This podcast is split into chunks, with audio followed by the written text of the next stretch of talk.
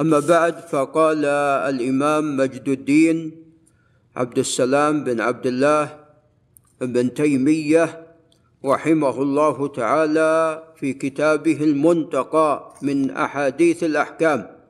قال باب بيان زوال تطهيره أي تطهير الماء. متى يزول تطهير الماء؟ قال عن أبي هريرة رضي الله تعالى عنه أن النبي صلى الله عليه وسلم قال لا يغتسلن أحدكم في الماء الدائم. الدائم أي الواقف الذي لا يجري وهو جنب وهو ماذا؟ وهو جنب. فقالوا يا أبا هريرة كيف يفعل؟ قال يتناوله تناولا رواه مسلم. قال ولأحمد وأبي داود لا يبولن أحدكم في الماء الدائم ولا يغتسل فيه من جنابه. هذا الحديث الصحيح فيه مسائل.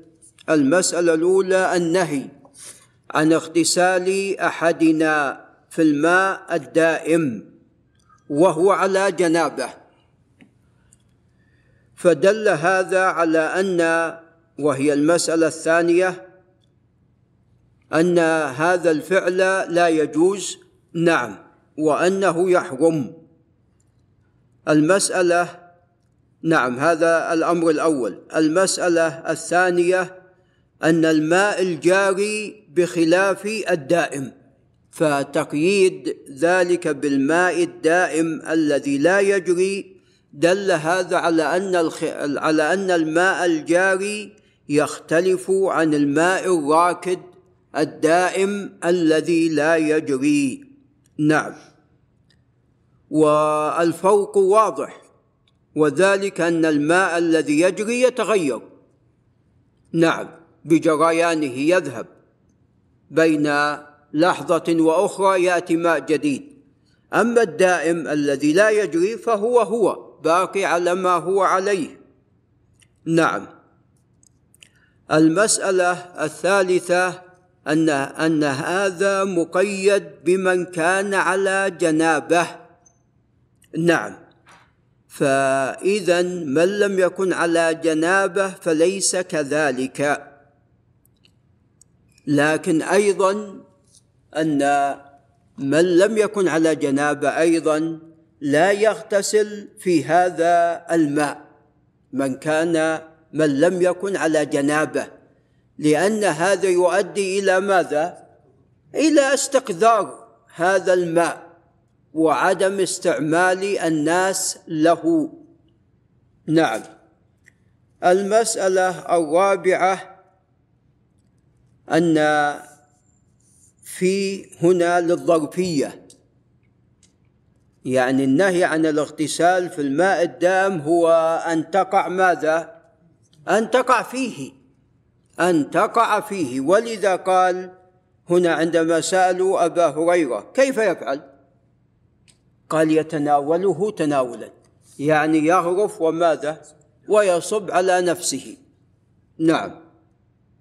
فلا يغطس فيه. لا يقع فيه لا يتقحم في هذا الماء. وإنما يأخذ قدر ما يكفيه فيغتسل بعيدا عنه. نعم لئلا يلوث هذا الماء ويفسد هذا الماء على الشارب على المتوضئ على الذي يريد أن يستعمل هذا الماء في الطبخ. نعم.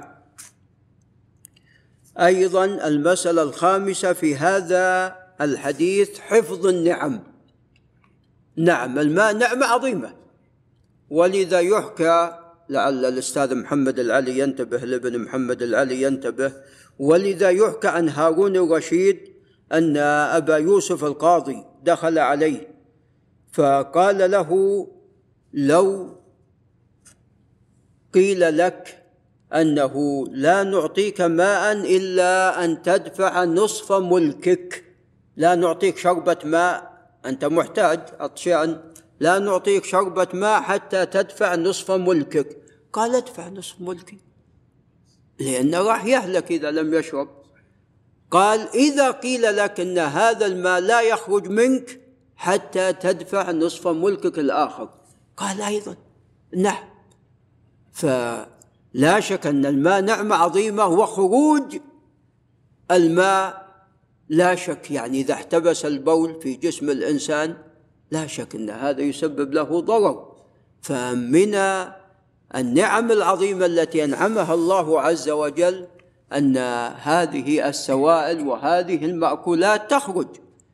وبعد أن يمتص الجسم ويأخذ الجسم حاجته تخرج هذه الفضلات. ولذا يحكى عن أمير المؤمنين علي بن أبي طالب رضي الله عنه أنه عندما خرج من الخلاء وضع يده على بطنه قال ما أعظمها من نعمة. نعم فخروج هالفضلات لا شك أنها نعمة عظيمة. ففي هذا الحديث المحافظة على النعم. نعم فهذا الماء نعمة لماذا نحن نلوث هذا الماء ونفسد هذا الماء؟ نعم بل علينا أن نحافظ على هذا الماء. والآن مع الأسف أن كثيرا من الأنهار أو بعض الأنهار تجد أنها ملوثة. ماء المجاري يصبون على أين؟ على النهر. ماء المجاري يصبون على النهر. ماء المصانع والأشياء الكيميائية ومدري إيش يصبونها على الأنهار أو على البحار فيلوثون هذه المياه. نعم. فالإسلام قد جاء بحفظ النعم. أيضا في هذا الحديث هناك النهي عن أمرين ولذا في اللفظ الآخر قال لا يبولن أحدكم في الماء الدائم ولا يغتسل فيه من جنابه. فكلا الأمرين منهي عنهما. لا تبول في هذا الماء لأنك إذا بلت فيه سوف تنجسه. ولا أيضا تغتسل فيه من الجنابة.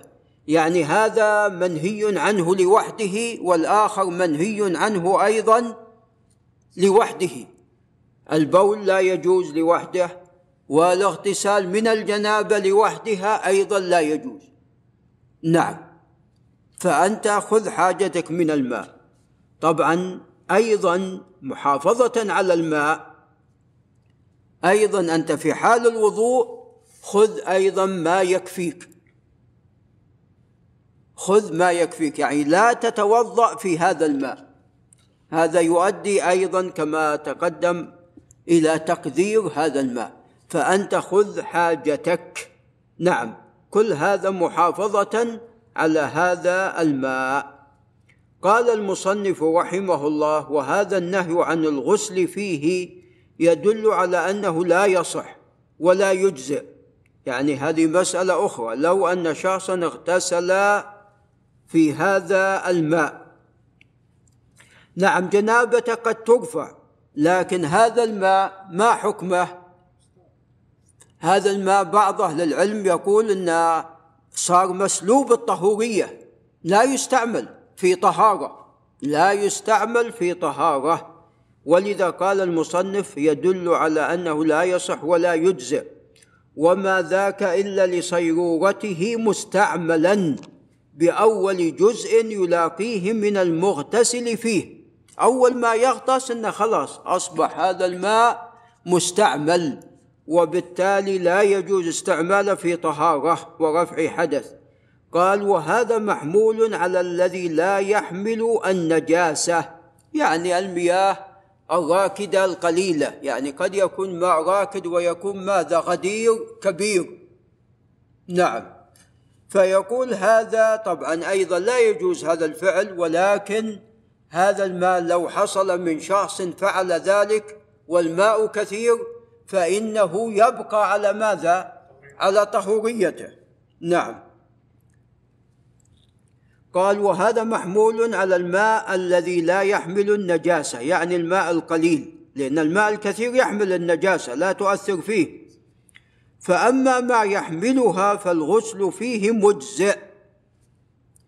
فالحدث لا يتعدى إليه حكمه من طريق الأولى. نعم. هذا وبالله تعالى التوفيق.